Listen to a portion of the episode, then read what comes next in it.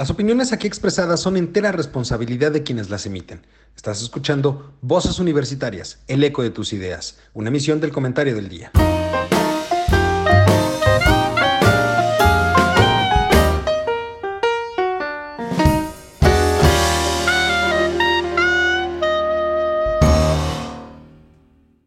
Muy, pero muy buenas tardes, nuestros queridos radioescuchas. Eh, Nunca pensé decirlo, pero hoy lo voy a decir. Lalito, te toca medio sueldo. Y eso si vienes. Y eso sí llega, eso sí llega, efectivamente. Este, quiero saludar primero que nada al doctor Juan Araque. Carlos, muy buenas tardes. Qué bueno que no viene porque vamos a poder hablar libremente todos. Es correcto, doctor, es correcto.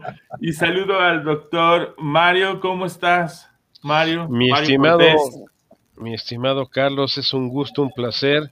Y ahora que no tenemos, ahora sí que freno de mano que nos esté interrumpiendo y no dejando hablar e imponiendo sus puntos de vista, podremos hablar libremente en estas voces universitarias. Hoy habrá democracia en este programa. También. Sí, sí, sí, tendremos que hablar. Primero que nada hay que rebajarle en este momento la mitad de la de su compensación económica. Y si dilata más de cinco minutos en conectarse, total. Aunque llegue tarde ya no, ya, ya, perdió su, su derecho. Ya está decidido.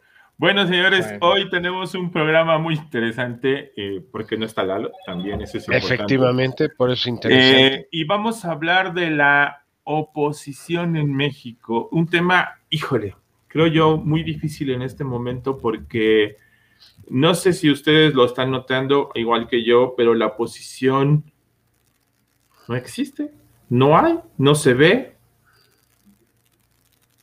¿No? Pues yo, yo, yo te diría, Carlos, que sí, sí se ve. Lo que pasa es que está muy, muy cabizbaja, muy incipiente, efectivamente es el término, don Juan, de, de la situación. Si lo vemos ahorita con lo que está pasando con Ricardo Anaya, esta persecución que ya se, ya se inició. Se habían tardado, déjame decirte. Le habían dado demasiado tiempo a este personaje para que pues por los, principalmente por las redes sociales, empezar a plantear su posición. Y pues ahora ya salió que es perseguido también por el caso Obredech y que es perseguido por lo que el señor Lozoya, como propiamente se dirige el señor presidente a todos los delincuentes de este país. Les antecede el término de señores, el señor Chapo, el señor este Félix Gallardo, o sea, todos son señores. Eh, los asquerosos clasemedieros aspiracionistas, eso sí no le merecemos ningún respeto ni ninguna atención, y que creo que nos estamos convirtiendo en la mayor oposición de este país, porque ahora nos hemos vuelto pues peor, peor que Cortés, y no es que fuera mi abuelo tatarabuelo, sino este peor que Cortés con la conquista de este de este territorio que no se llamaba México, como lo hemos platicado en ediciones anteriores, pero que ahora pues tenemos una nueva versión de la historia. O sea, tenemos un nuevo Bernal Díaz del Castillo, tenemos un nuevo narrador de la crónica de la historia de la conquista en nuestro país y que pues está creando, él mismo está creando su propia oposición, porque con todas sus aberraciones y faltas de coherencia en lo que dice todos los días en su reality show llamado La Mañanera, pues eh, está creando una animadversión en muchos sectores de la sociedad donde inclusive no la tenía y que muchos de esos, esos eh, elementos lo apoyaron y lo llevaron al triunfo en el 2018. Fíjate Mario que este, el, el, domingo que compré, este, siempre acostumbro leer los sábados milenio, acaban de, publicar tres libros, uno que se llama La disputa del pasado, que es escrito por varias gentes, entre ellas un Emilio Lomo Lamo de Espinosa. El otro se llama La nueva disputa sobre el futuro y está escrita Pobre Luis Rubio. Y el último se llama López Obrador, el poder del discurso populista. ¿Por qué lo saco yo a colación? Porque justamente tú hace un momento hablabas de algo que, digamos, eh, no existía en un principio y que curiosamente o estúpidamente el mismo presidente está creando la oposición. Creo que así te lo entendí, Mario. No sé si estoy en lo correcto. Es, es correcto, don Juan. O sea, el presidente está creando en la población sectores de oposición que antes, en un momento dado, en el mejor de los casos, era indiferente la actitud del presidente y que ahora se está volviendo, ahora sí que una situación de una agresión directo personal. El, porcentaje de clase media en nuestro país, a pesar de que ha disminuido, recordemos que de acuerdo a las clasificaciones socioeconómicas, la clase media es la clase C y tenemos clase C, C más y C menos. ¿Por qué? Porque se amplió.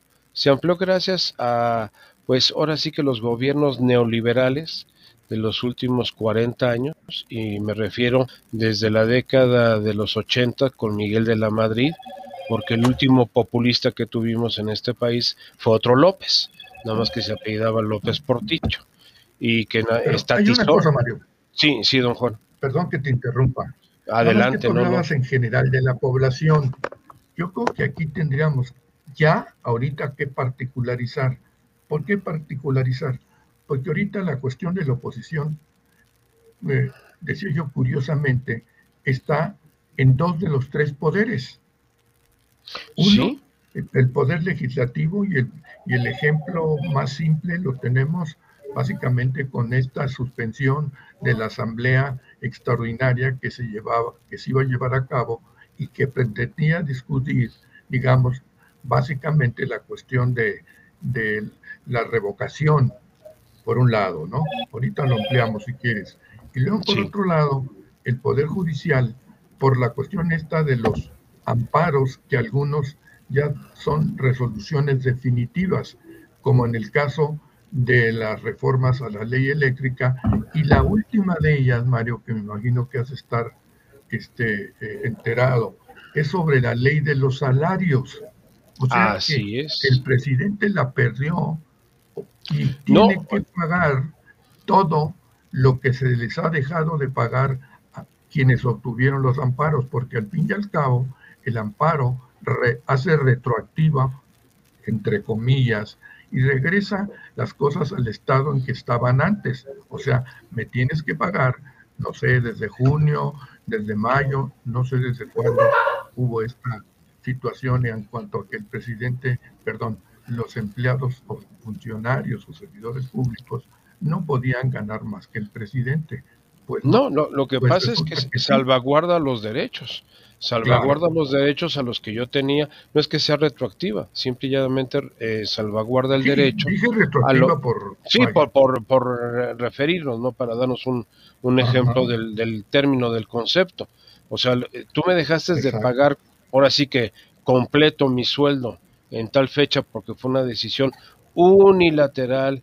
Y además, déjame decirte con otra salvedad, don Juan, eh, el lunes salió un artículo en, en, este periódico Reforma donde hablaba de la pérdida del talento en el, en el sector público que muchos funcionarios de no no los top no no no no los secretarios ni subsecretarios si vamos a decir que empezando por directores generales hacia abajo eh, los que llevan la operación. Lo que llevan la operación, los que son, vamos a llamar la burocracia institucional que mantiene la operatividad del país, han renunciado. Y han renunciado por este tipo de estupideces de que si tú dejas de trabajar en el sector público, eh, tienes un veto de 10 años en que no puedes trabajar. Estamos de acuerdo que el señor ha pasado 18 años sin trabajar y ha acumulado una fortuna personal muy interesante, pero ese no es el caso de muchos funcionarios públicos y más aquellos que realmente lo son, que son gente que ha dedicado toda su vida a una carrera profesional dentro del sector público y más en posiciones que podríamos determinarlas como técnicas en el manejo del gobierno. Eso es tristísimo. Eh, ahorita yo espero ver en los próximos meses porque sí ha habido una especie de congestión este, legal en la Suprema Corte de Justicia, porque hay una cantidad, pues fácilmente de 30, 35 expedientes muy importantes como los que tú acabas de mencionar, de la ley eléctrica, de la ley de hidrocarburos, de la ley sobre, al respecto de los salarios, que se impugnaron y que se y que está buscando que se declaren inconstitucionales. Tal vez lo que vimos, el preámbulo de este marcaje del, del presidente este, ministro de la Corte, Arturo Saldívar, de decir, no, no acepto este, este este beneficio o este supuesto regalo que me están dando de ampliar mi mandato por tres años más y en ese momento deslindarse ya de la tutela del Poder Ejecutivo. Lo estamos viendo también. esa es una estrategia, Mario, que la otra vez yo comentaba. Este, Saldívar, eh, con su, desde mi punto de vista muy particular, no, no sé qué opinen ustedes, le ganó la jugada porque él esperaba que Saldívar aceptara. Se diera, claro. Manejando todo lo cuestionamientos, todos los cuestionamientos de carácter judicial, pero como Saldívar dijo en un momento dado, lo pensó y lo hizo, no le voy a hacer caso, no le voy a seguir el juego y me voy hasta diciembre o hasta, bueno, fines de diciembre del año que entra y después que él haga lo que quiera. Pero yo no participo en esta digamos, esta, esta situación que es absurda y no me hago cómplice a la vez de lo que se trata en el futuro. Efectivamente, don Juan, o sea, eh, lo que está haciendo es un desmarcaje directo. ¿Por qué? Mira, ha sido muy polémica la decisión del, del magistrado Saldívar, pero yo, yo coincido con él, o sea, eh, hay que saberle, como dirían en mi pueblo, medirle el agua a los camotes. En el momento que estaba manejándose, si él hubiera reaccionado muy abruptamente, la prudencia no hubiera estado de su lado. En cambio, ahorita sí hay un costo político de imagen, si tú quieres, pero, el, magistrado Saldívar ha sido un hombre prudente, ha sido un hombre que, que, ha sabido manejar las situaciones y principalmente manejar a un inepto, a un incapaz, a un minusválido cerebral que tenemos en el Poder Ejecutivo. Este es una ¿A él lo puso, ¿a él lo puso eh, López o él ya viene de antes? No, viene de antes, viene de la época del sexenio pasado de Peña Nieto. O sea, él, él, es magistrado en la época de Peña Nieto y el, haber llegado a, la presidencia de, la Corte se dio en ese periodo. Por eso es que, o sea, el periodo es de cuatro años le está tocando en medio de tanto de Peña Nieto como de López Obrador. O sea, toda una carrera judicial. Eh, no, no, y aparte es un hombre que tiene un prestigio tremendo en el, ambiente judicial. No es un improvisado, no es un dedazo, no es alguien que llegó porque era el compadre del compadre del compadre, no, llegó por méritos propios y que, que ahorita se ha tenido que desgastar políticamente y vamos a decirle en los medios que han bandeado, principalmente la gente del, del ambiente de la Escuela Libre de Derecho, el rector que es el, que ha sido el que más lo ha atacado, pero yo siento que es injustificadamente. ¿Por qué? A él no lo estuvieron cuestionando mucho cuando llegó.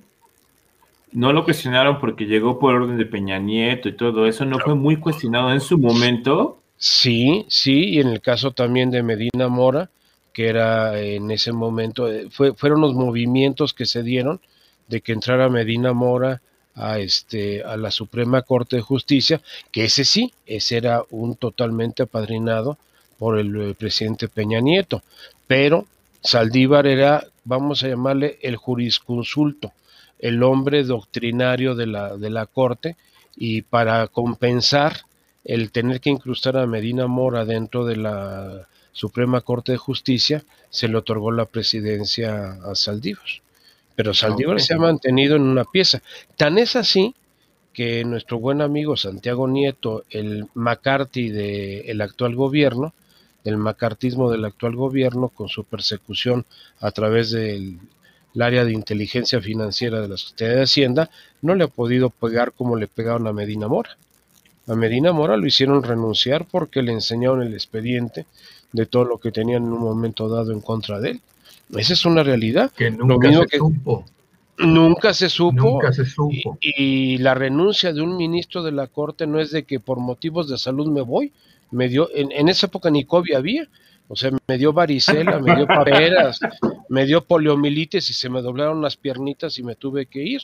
No, o sea, no es, no pero es además, este, Sí, Juan. Sí, pero además este, la Constitución inclusive señala otros requisitos sí. que se debía hacer público, palabras más, palabras menos, los motivos de su renuncia. Y, ser motivos de fuerza, de fuerza mayor. No puedes renunciar nada más así porque ya hoy amanecí con ganas de que ya no quiero seguir. O sea, tienen que ser motivos de fuerza mayor y así lo estipula la ley para los ministros de la Corte. Una pregunta tonta. Si este ministro termina este año, termina el próximo. No, él, no, él como ministro va a estar todavía eh, dos, tres años más. Y todo el año que Y todo el año, no, eh, como presidente, pero como ministro tiene todavía dos años más.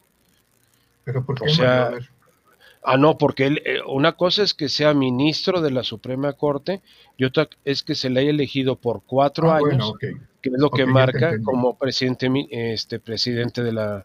Es decir, sale de la presidencia y se incorpora de la corte, eh, toma la presidencia y él sigue en la corte. Y él sigue siendo, acuérdense que en la corte son pares y que el hecho que tengan un presidente es para efectos de desempate que tiene el voto de calidad, pero no, no, no es alguien diferente al resto de los magistrados. Es como el caso del INE. Una cosa es que tengamos un, presidente consejero y otra cosa es que los demás consejeros tengan el mismo peso desde el punto de vista toma de decisiones y de, exposición de motivos. Entonces, eh, Medina Mora terminará, como él lo ha dicho, sus cuatro años, porque es un periodo de cuatro años, al que se elige al presidente de la Corte, pero continuará, estando yo tengo entendido, durante dos años más como parte de la Suprema Corte como ministro, exclusivamente como ministro, pero ya no como presidente. Sí, don Juan. Yo, yo, yo este, tendría que ver eso detenidamente porque yo quiero pensar que él va a terminar su periodo como presidente y se va a retirar. Te lo puedo apostar. No lo creo, no lo creo, ¿eh? No lo creo porque él es como los antiguos caballeros medievales. Lanzó el guante al reto de la reforma del Poder Judicial. Él no, no será quien la conduzca, eh, vamos a decir oficialmente como lo está haciendo ahorita, porque recordemos que ahorita es presidente de la Suprema Corte de Justicia y presidente de la Judicatura. O sea, de los dos, él es el que eh, va, va dirigiendo el, todo el proyecto de reestructuración es idea de él, o sea, de él obviamente en combinación con otros magistrados, pero él es el que está llevando la batuta. Una cosa es que se retire como presidente de, la Suprema Corte y otra cosa es que continúe eh, monitoreando todo el proceso de reestructuración del Poder Judicial. ¿Qué, ¿Cuál es el problema? El Poder Judicial ¿Cuál es el problema, don Juan? El nivel de corrupción. Y no, no nada más el poder judicial, el nivel de corrupción que tenemos extendido en este país. Mira, la corrupción es un problema cultural y esto lo dijo Peña Nieto y se lo criticaron muchísimo. Y eso de las pocas cosas que yo coincido con él. El problema de la corrupción es un problema de cultura social. ¿Por qué? Los japoneses son honorablemente corruptos.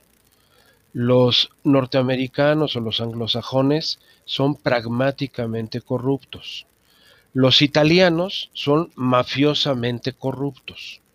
Los mexicanos somos mafiosamente, pero los, los mexicanos somos desmadrosamente corruptos.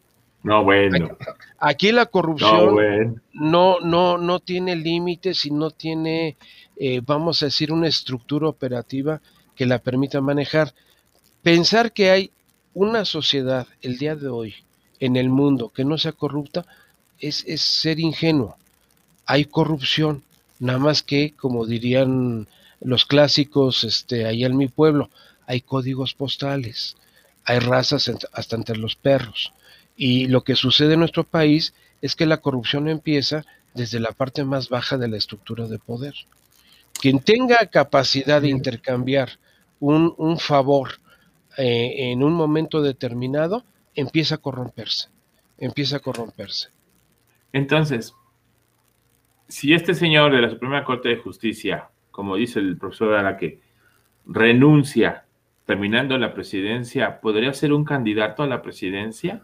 No, no, definitivamente. No, necesariamente. No, no. Es que pensando en la parte de la oposición. De la oposición. Él, se ha convertido en oposición de, la presidencia. Es que es un poder que, a ver, nuestro país está dividido en tres poderes. En tres poderes. El poder legislativo, el poder judicial y el poder ejecutivo. El legislativo define las reglas y las normas que nos van a regir. El judicial cuida que se apliquen de la manera correcta. Y el ejecutivo es el que las ejecuta, como lo dice su nombre, el que las lleva a cabo dentro de la sociedad.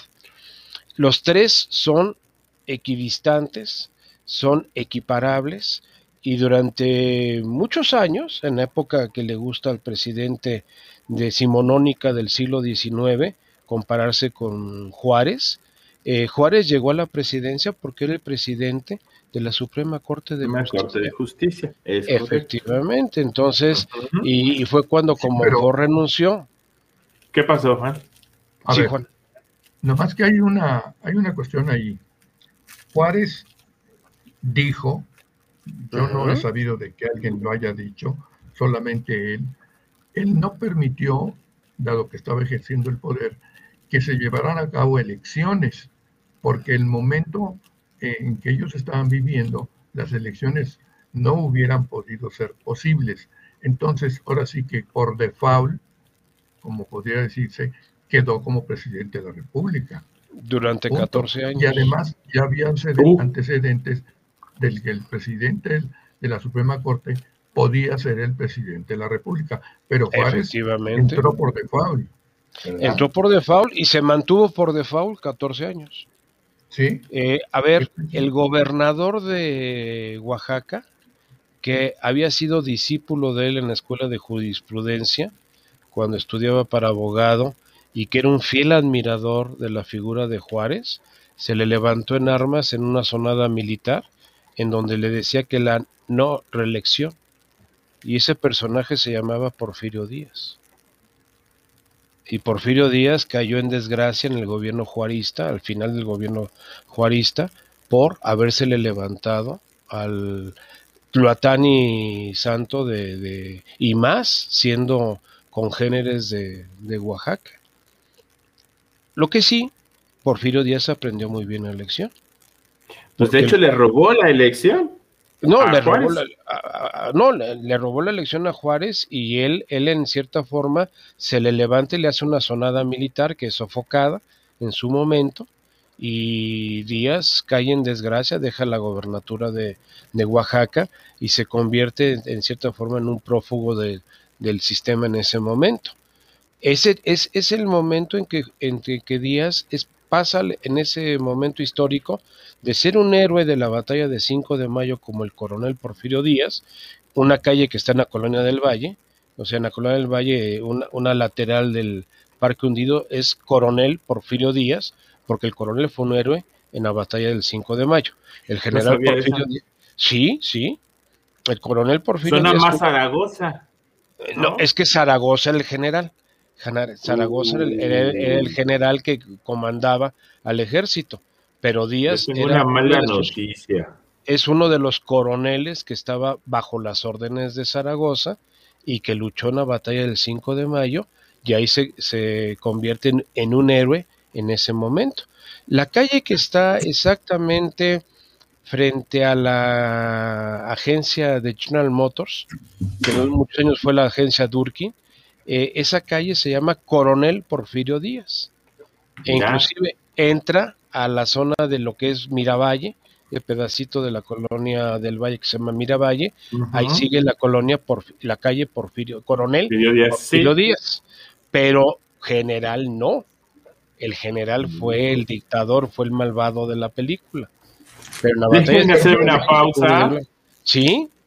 Sí, porque llegó Eduardo. No, no, no, nada de pausa, porque ya llegó este, llegó tarde, ahora que se joda. Déjenme. No, no, este, aquí en la colonia del Valle, a un lado de, ¿cómo se llama? Del Parque Hundido. Del Parque Hundido. Porfirio Díaz. pero Coronel, dice Coronel Porfirio Díaz. Es la calle. ¿eh? No, ya se lo quitaron. Es no, Porfirio que no hable todavía hasta que le demos permiso, cabrón. De ese lado.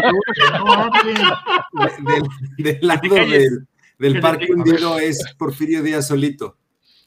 Era coronel Porfirio Díaz. Bueno, en las placas azules de la, de las, de la. No, por eso, cuando. Ya cuando... déjenme presentarlo. Espérame un segundo. Sí, gracias. Hay que darle la bienvenida a Eduardo López, nuestro conductor estrella de este programa que, pues no le va, hoy no le va a tocar este nada, porque llegó tarde, demasiado no, de Hecho, nada más vine para, nada más vine para, para este mandar a corte no, todavía no. Porque ya este... Ah, no, sí, ya son siete. Sí, ya, ya son 7.28, sí. nada más vine a mandar a corte porque el, el, doctor ya dejó claro que, que, no me toca hoy, que no me toca hoy. Sí, sí, no, no, no. hablar. No, es que estaba, este estaba, muy bien, ¿verdad, doctor? Y, íbamos muy bien, íbamos muy bien. A propósito. Creo, creo que hay que repetir más programas así. Déjenme hacerles un reproche a todos y principalmente al conductor. Fíjense, un reproche después de 10 años de estar juntos en este programa. El viernes pasado fue mi cumpleaños. Bueno, ¿Cree que me felicitó? No, no, no. ¿Cree que me felicitó? No. Pues no lo felicitó. El domingo que cumplí años. Luego sucede que en lugar de que él me regale, yo le regalé un libro, ¿sí? De economía de un autor que a últimas fechas está pegando mucho, Pinchetti. Y bueno, y luego quería que le pagara el café y resulta que el, cumpleaños, el, cumpleañero era usted. No, no, no. No, bueno, qué mal, Alito. Eh. Mira, te voy a poner en grande para que te vean y te digan de cosas, porque no es posible que hagas eso con el doctor. Eso, eso, don Juan, es un clase mediero aspiracional. Pues es todo, profesor, feliz cumpleaños pasado, pero feliz cumpleaños. Efectivamente. Espero que se le haya pasado muy bien. ¿Eh? Muchas gracias. Y, y, más en usted que está una nueva marca a nivel mundial. ¿Por qué? Pues ha llegado a esta edad, don Juan, no cualquiera llega a esta edad. No, hay mucha gente. No, no, no, no no son más que 76 años. ¿Tú, tú, sabes lo que dijo el filósofo del norte llamado Eulalio González, no quien están pensando, ¿eh? Este, Eulalio González, el, original, el original, cuando le preguntaron que qué se sentía llegar a viejo, dijo, pues se siente muy mal, pero peor es aún no llegar a viejo. ¿Por qué? Porque significa que se murió no antes. Entonces, felicidades, don Juan, por su sexto aniversario que está usted celebrando. Muchas felicidades. Gracias, Mario. Eres muy amable. Bueno, y antes de que Lalo vaya a hablar, vámonos a corte. Vámonos a corte. ahorita regresamos. Listo, estamos de regreso y creo que Lalito se enojó. Se fue. Sí, es lo que estoy viendo que ya no tenemos pájaros en el alambre de internet. No, ya se, no, se enojó porque no lo dejamos hablar. No, no es cierto, se voy a quedar sin luz. Se quedó sin luz, ya me imagino. Es que hay que pagarla, el pequeño problema. Es lo que, le digo, ¿no? Es lo que le dije que Manuel Barlet, aunque sea su compadre, no le va a permitir que no pague la luz. Pero mira que Bueno, una, una precisión, don Juan, por favor. Quiero hacer una precisión. El ministro Arturo Saldívar, Lelo de la Rea, fue propuesto por el presidente Felipe Calderón y tomó posesión en, eh, en, el año de 2009. O sea, desde el primero de enero de 2009 es magistrado de la es, es, ministro, perdón, de la Suprema Corte de Justicia. El periodo de un ministro en este país es de 15 años. Por lo tanto, concluye el próximo primero de diciembre del 2024 tanto su periodo como ministro como presidente de la Suprema Corte de Justicia, el cual tiene una duración de cuatro años. ¿Mande? Tengo que revisar esto yo, porque no estoy de acuerdo con eso. No, yo, bueno, yo te lo digo, ahorita lo estoy checando aquí. Aquí dice, él tomó posesión. Sí, tienes tus datos. Ah, bueno, son mis datos, son mis datos. Efectivamente, don Juan. Vaya usted mañana a quienes quieren las mentiras con la vocera del vocero, este, para que le diga que, esto no es cierto. No, esto lo, acabo de checar porque me entró la duda y este, y no, es que él concluye. la duda. La, duda, eh, eh, la duda es, es perniciosa mientras dura, dura. Entonces hay que tener cuidado con la duda. Entonces, ahí es donde... no. ¿Estás de acuerdo? Totalmente.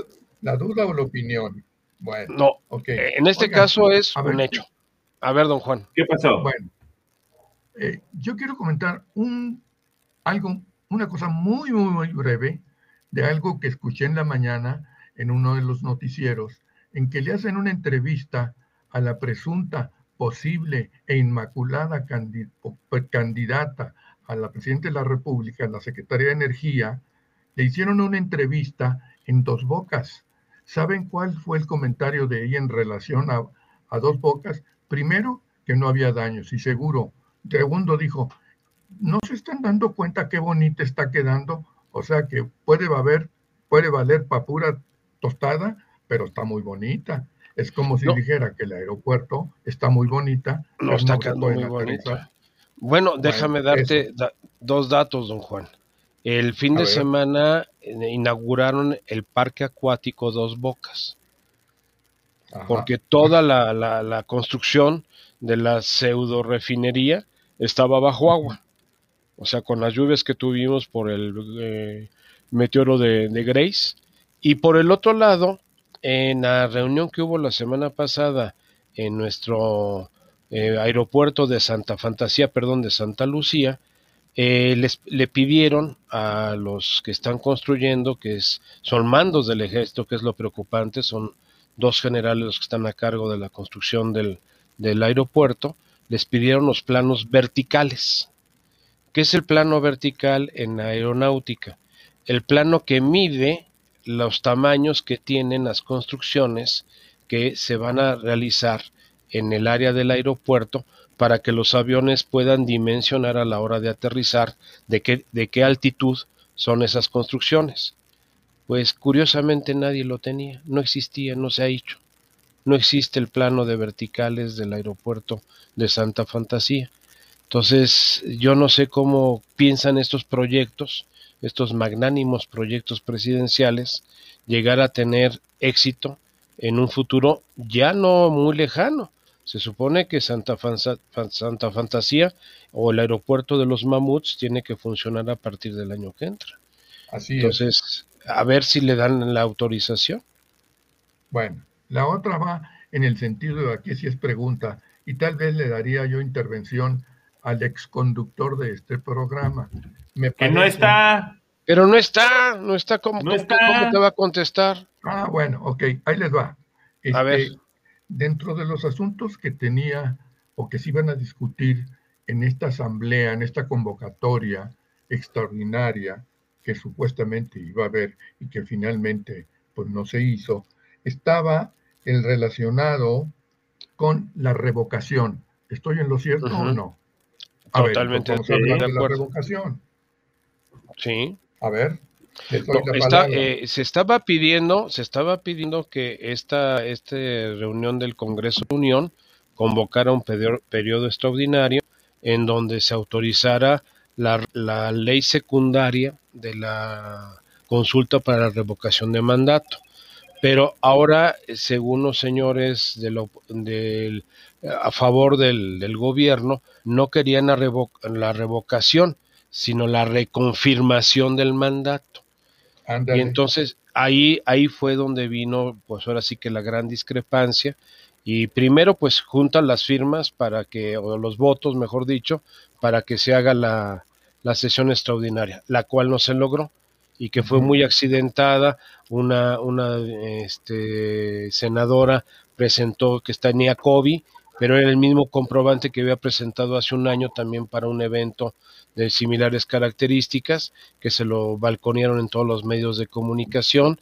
Después ya se presentó con Toddy Kobe, se presentó a, a la sesión y después el desliz que tuvo Dante Delgado al decir primero a favor y dijo, ah, caray, no, no es cierto, en contra. Y esto, esto fue también balconeado en redes sociales, ¿no?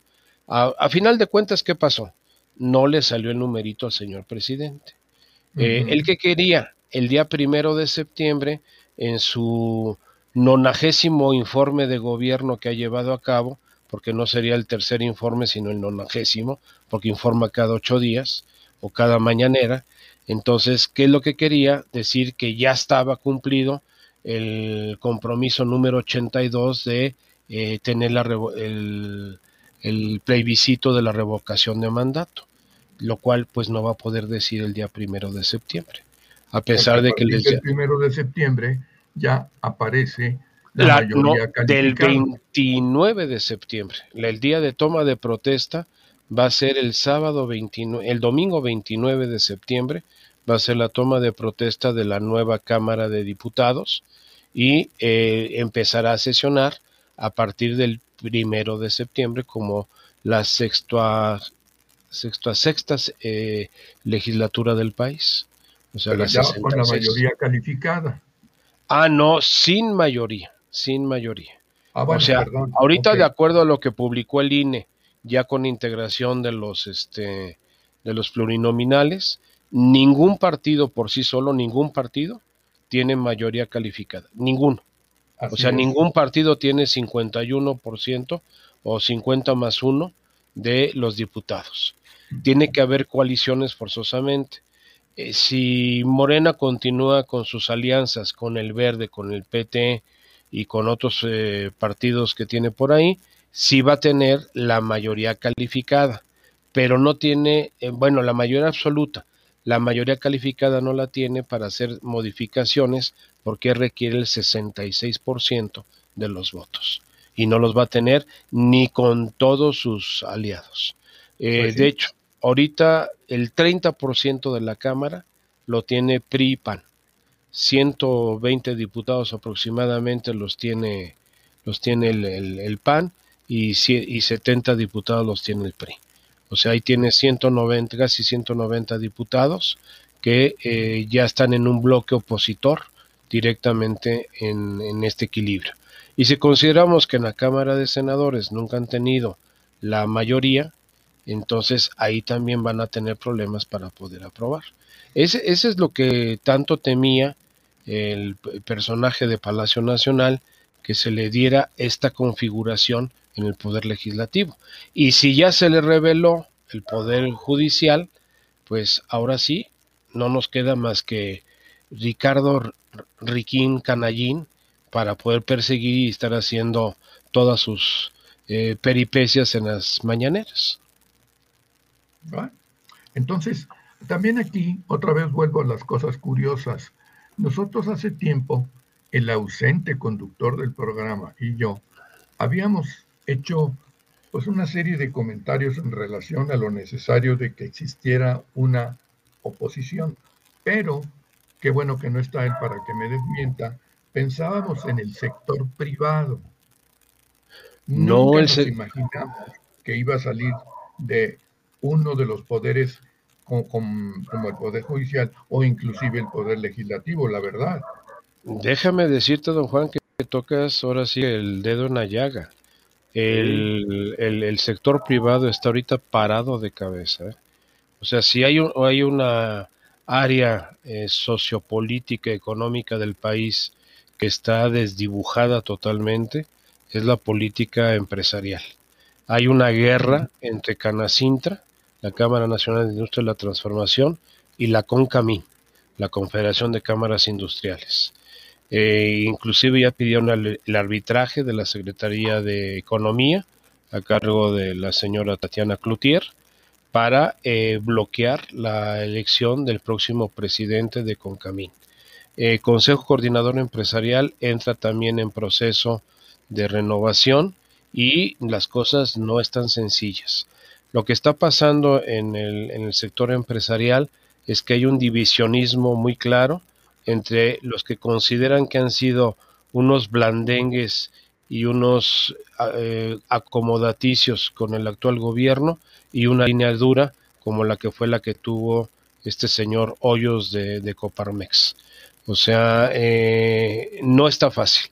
El sector privado, por primera vez en mucho tiempo, en muchas décadas, está, está ahora sí que divisionado, está polarizado. Polarizado. Polarizado, está, está dividido en, este, en posiciones. Inclusive eh, quien corre más riesgo en este momento es la, la CONCAMIN, la Confederación. Lo mismo está pasando en la CONCANACO, en la Cámara Nacional de Comercio y Servicios Turísticos. Eh, está también el riesgo porque también hay un enfrentamiento entre el actual presidente y los posibles candidatos que se están, que se están moviendo. Entonces sí, el sector privado ahorita, yo no te diría que el sector empresarial sea realmente la gran oposición que tenga el gobierno. Tienen que ponerse de acuerdo, tienen que conciliar sus intereses, porque ahí no hay otra cosa más que intereses y, y puntos de vista de negocios. Como dirían los clásicos, solamente son negocios, no es nada personal, pero tienen que, que ubicarse. Si a eso lo juntas con que el grupo más poderoso empresarial de nuestro país, que es el Grupo Monterrey, capitaneado actualmente por eh, José Antonio Fernández Álvarez, entre comillas el diablo, pues acaba de poner a su nuevo gerente en el gobierno de Nuevo León. Y pues vamos a ver cuál es la reacción de este grupo tan poderoso de industriales que es el Grupo Monterrey con la percepción de la política con una persona como Samuel García. Samuel García es un incondicional de, ahora sí que los jerarcas, los patriarcas o los patricios regiomontanos que van a poner casi casi ahora sí su independencia como un estado independiente, libre y soberano en Nuevo León. ¿Y tú qué piensas de, de qué partido en todo caso o cuál sería el papel en este momento que pudiera estar observando Carlos Slim? Carlos Slim es un gran, ¿cómo te diré? Un gran apostador. Su sangre sirio-libanesa, su sangre sirio-libanesa le permite ser, mira, en, en, época romántica de los años 60, 70, se le conocía en la antigua bolsa de valores ahí en las calles de Madero como el albañil, porque llegaba literalmente después de las obras, de visitar sus obras, porque él es un ingeniero civil muy exitoso, constructor, este, que ese es un tema interesante. El segundo informe de la consultora sobre el peritaje de la línea 12 se, se canceló. Está suspendido por por lo menos por las próximas dos semanas, porque las filtraciones que hubo es que se habla de que el daño fue causado por falta de mantenimiento. Y el mantenimiento no es culpa de quien construyó, sino quien siguió utilizando el sistema. Y si consideramos que el que construyó fue un sexenio y el que mantuvo después fue otro sexenio y al que se le cayó es otro sexenio, pues entonces, señores, ¿a quién se le cayó? Al que no le ha dado mantenimiento. Que es el mismo fenómeno que vivimos ahorita con Pemex el fin de semana con la principal plataforma de ah, producción. Y, que tenemos ahorita 25% menos de producción de crudo en este país. Pero volviendo a, tu punto de Carlos Slim, Carlos Slim es un gran apostador, es un gran jugador. Y lo que está viendo es acomodar fichas. Si ven en la primera escarceo de la línea 12, él dijo, no hay problema, yo lo reparo, sin costo alguno, yo lo reparo. ¿Y ahora qué va a pasar cuando le digan, pues no es culpa de la construcción, sino fue culpa del mantenimiento que no se le dio. Oye, que faltaron pernos, que sobraron, este, que el, eh, concreto no era de la calidad. Sí, pero en 12 años una obra, yo te lo digo por experiencia personal y profesional, una obra que está mal hecha se te cae a las primeras de cambio. No se dilata 12 o 15 años en caerse. Eso se el tiempo de vida de una ballena que se utiliza para el metro de más o menos cuánto tiempo 50 años. 50 años. Mm, pero se cayó antes. En 12, bueno, en 15, en 15 años. Entonces ahí estamos hablando de que algo hubo mal, digo, porque el Azteca ha sido no, no, el Azteca. a NBS y no se ha caído, o sea, el Azteca le han meten, ajá, brincado y retumbado y le han metido todo lo que te puedas imaginar. La, tragedia de Maracaná es porque se les cayó el estadio. O sea, no fue porque perdió Brasil, sino porque se les cayó el estadio en Brasil. Entonces, eh, no logro entender que una obra de esa magnitud, como un estadio, que lleva más de 50 años. No más, Juan, este Carlos, perdón. Es del 67, ¿no? Es del 60, se inauguró, pero se empezó a construir en la década 68 por ahí. Antes del 68 ya estaba el Estadio Azteca. Más de 50. Pero ahí fue Pedro Ramírez Vázquez, ¿eh? ojo, quien construyó fue el arquitecto Pedro Ramírez Vázquez. Pero estamos hablando de una obra. Punto, ¿Mande? Hay otro punto en el que está metido, otro tema, perdón, en el que está metido Carlos Slim hace relativamente poco estuvo con López Obrador en la, viendo la construcción del tren Maya.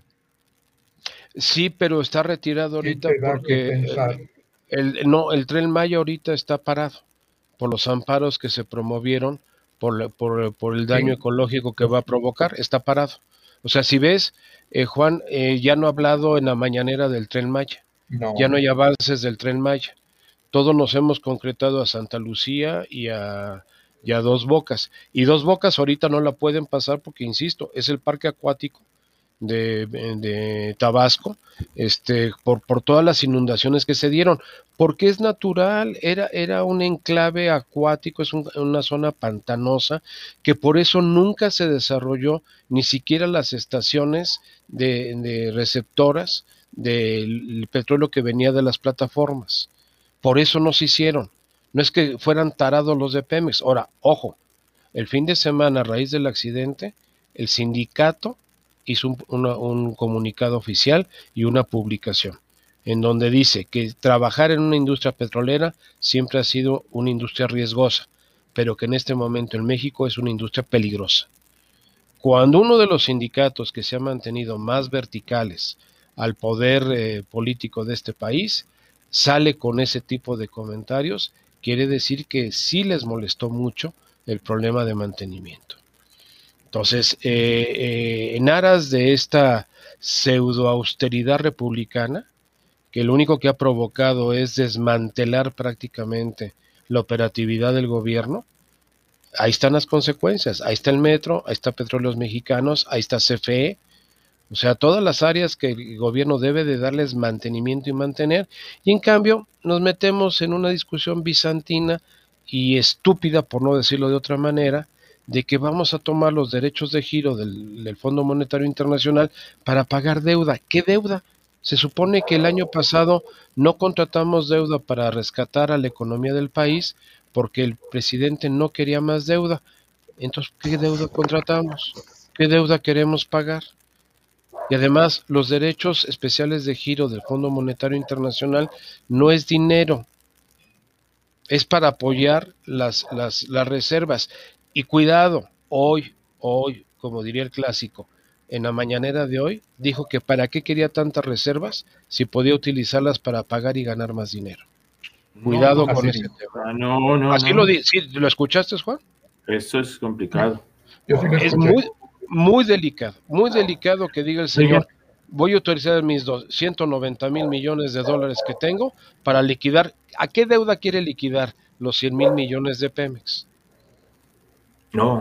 Y, quiere utilizar para eso las reservas. Las reservas no son para eso. Aparte, las reservas no son del gobierno, son del Estado mexicano. Así es. El Estado mexicano es más grande que el gobierno. Pero Carlos. Regresando a la parte de la oposición, a ver, yo tengo varias preguntas. Una. Sí, don Carlos. ¿El PRI, PAN, PRD y todos los demás partidos tienen un candidato firme? Ese sería una, algo importante que ver. Si es que se van a ir en alianza, porque yo no creo que vayan a ir solitos. Dos, ¿qué posibilidades hay de que el poder se transmita a uno de sus hijos? como candidato. ¿No? A ver, y tres, estás hablando? Del, actual presidente. Sí, y tres, no, no, sé de quién, yo nomás lo pongo sobre la mesa. Y tres, ¿el sector privado tendrá algún candidato para lanzar? Porque pues el señor presidente ya tiene sus candidatos para, el, para su relevo, ya hasta destapó tres fichitas, ¿no? Tres o cuatro. Este, ¿cómo ven? Voy en orden de, aparición. Eh, en este momento la coalición política de los partidos de, vamos a llamarles oposición, no tiene definido un personaje que aglutine a todas esas fuerzas, no. lo tiene, no lo tiene. Eh, hay, hay aspirantes, hay suspirantes en un momento dado a conseguir esa posición y, y yo les diría que uno de los más fuertes es este el joven de la Madrid, Enrique de la Madrid. Eh, otro aspirante fuerte podría ser el desgobernador del Estado de México, pero pues también su trayectoria política no lo, no lo va a respaldar lo suficiente. Eh, yo veo más encaminado a Enrique de la Madrid en un momento determinado y otros personajes que pueden eh, emerger en los próximos meses y el próximo año. Por el lado de suceder al actual presidente uno de sus hijos, en absoluto, ninguno, ni el llamado Chocoflán, está metido en el, en el, en el ambiente político, ¿no? El, el, Chocoflán, el único atributo que tiene es que le dio COVID y no le pasó nada, según el presidente, por lo cual el regreso a clases es inminente el próximo lunes. Entonces, porque a su hijo no le pasó nada pero eso es una situación. Virus no ataca virus, esa es la realidad. Entonces, el obrador virus pudo contra el, el COVID, el, coronavirus, y lo pudo sacar adelante. Pero los demás hijos están más metidos en sus negocios y en hacerse inmensamente ricos al amparo del poder presidencial que tiene su padre. no, para nada. No, para nada, ¿verdad, don Juan? No, para nada. No, este, no, no a ver, gas del bienestar, gas del bienestar. ¿Quién es el que va a operar gas del bienestar? El joven este, hijo mayor con su adorable esposa, de la cual sus padres son los principales accionistas de una empresa gasera en Estados Unidos. O sea, es un regalito y esto es una noticia que salió hace poco en los comentarios de que es la empresa que va a controlar gas del bienestar. Si es que llega a existir, si es que llega a existir. O sea, son los chismes de corrillo, ¿no? Ahora falta que, se, concrete la operación. Eh, por otro lado, en tu última pregunta que decías, eh, ¿qué es lo que se puede esperar de ahorita de la oposición? Pues yo les diría que hay que tener mucho cuidado con la oposición que vamos a tener a partir del primero de septiembre. ¿Por qué? Porque hay un factor muy crítico, que es la unidad de inteligencia financiera de la Secretaría de Hacienda todos los políticos en este país tienen mucha cola que les pise. Y con que no, no va a ser necesario, eh, como diría el clásico de Álvaro Obregón, no hay general que aguante cañonazos de 50 mil pesos oro. No va a ser necesario, sino va a ser, va a ser muy sencillo como sacarle el estado de cuenta a cada político y decirle o votas por este lado o votas por este lado. Entonces yo veo muy endeble la clase política eh, en lo que resta del tiempo. Don Juan. Sí, no, es que ya llegamos al, tiempo, Mario, perdón que te interrumpa. Ah, no, no, no es correcto, es correcto. Ya nada más para terminar, pues, este, sus conclusiones de, de la oposición finales, ¿cuáles son sus comentarios finales? Doctora Araque. Pues yo como se lo dije a Eduardo justamente ayer que platicábamos, y él no estaba muy convencido de esto, comienza a haber una incipiente oposición. Y lo curioso, como también lo dije varias veces, es que venga una del Poder Judicial y otra que viene, que es la del Poder Legislativo. Eso es todo lo que tendría que decir. No Perfecto. Mario. Mi querido Carlos, para mí la oposición en este país se llama la sociedad. La sociedad va a ser la verdadera fuerza opositora al actual gobierno. eh, al momento que se abrió esta trinchera de la clase media, eh, muchos que pertenecen a ese, esa asignatura socioeconómica se dieron cuenta del error que habían cometido al haber votado por el actual gobierno. Entonces, y ya lo vimos ahorita en la ratificación, y por eso el, enojo tan fuerte hacia la clase media por lo que sucedió en la Ciudad de México. O sea, las sociedades urbanas, la parte urbana, es eh, clase mediera en su, en su mayoría, en sus diferentes acepciones de media baja, media media y media alta, y esa va a ser la verdadera oposición. Espero, espero que los partidos, en este caso el PRI y el PAN, sepan capitalizar ese movimiento. Si no lo saben capitalizar, pues va a ser una gran tristeza porque entonces la sociedad los va a rebasar y van a emerger nuevos liderazgos en muy poco tiempo. Yo espero que el 2022 nos traiga esos nuevos escenarios que tanto estamos esperando y que nos dejemos de tanta farsa, de, tanta, de tanto circo y de tanta maroma como lo que hemos tenido en estos tres primeros años del actual gobierno. Pues muchísimas gracias a los pues dos por este programa. Estuvo muy bueno, estuvo muy tranquilo, muy platicadores todos. ¿Verdad, profesor? ¿Para qué? Fuera de los improperios que yo dije, ¿verdad? No, no, no, al contrario, don Juan. No, estuvieron excelentes. De hecho, este, ya me estaba por acá mandando mensajitos diciendo, ya, ya, sabes, ¿no? tratando de controlar, pero pues no está, no tiene luz, no la apagó, entonces no está presente, está presente, no lo vamos a dejar y ahora sí no cobra este programa, así que es una pena no lo Lástima. entre nosotros y demás. Señores, muchísimas gracias. Fue un placer platicar con ustedes. Eh, los esperamos la próxima semana aquí, por este medio, por este canal, a la misma hora.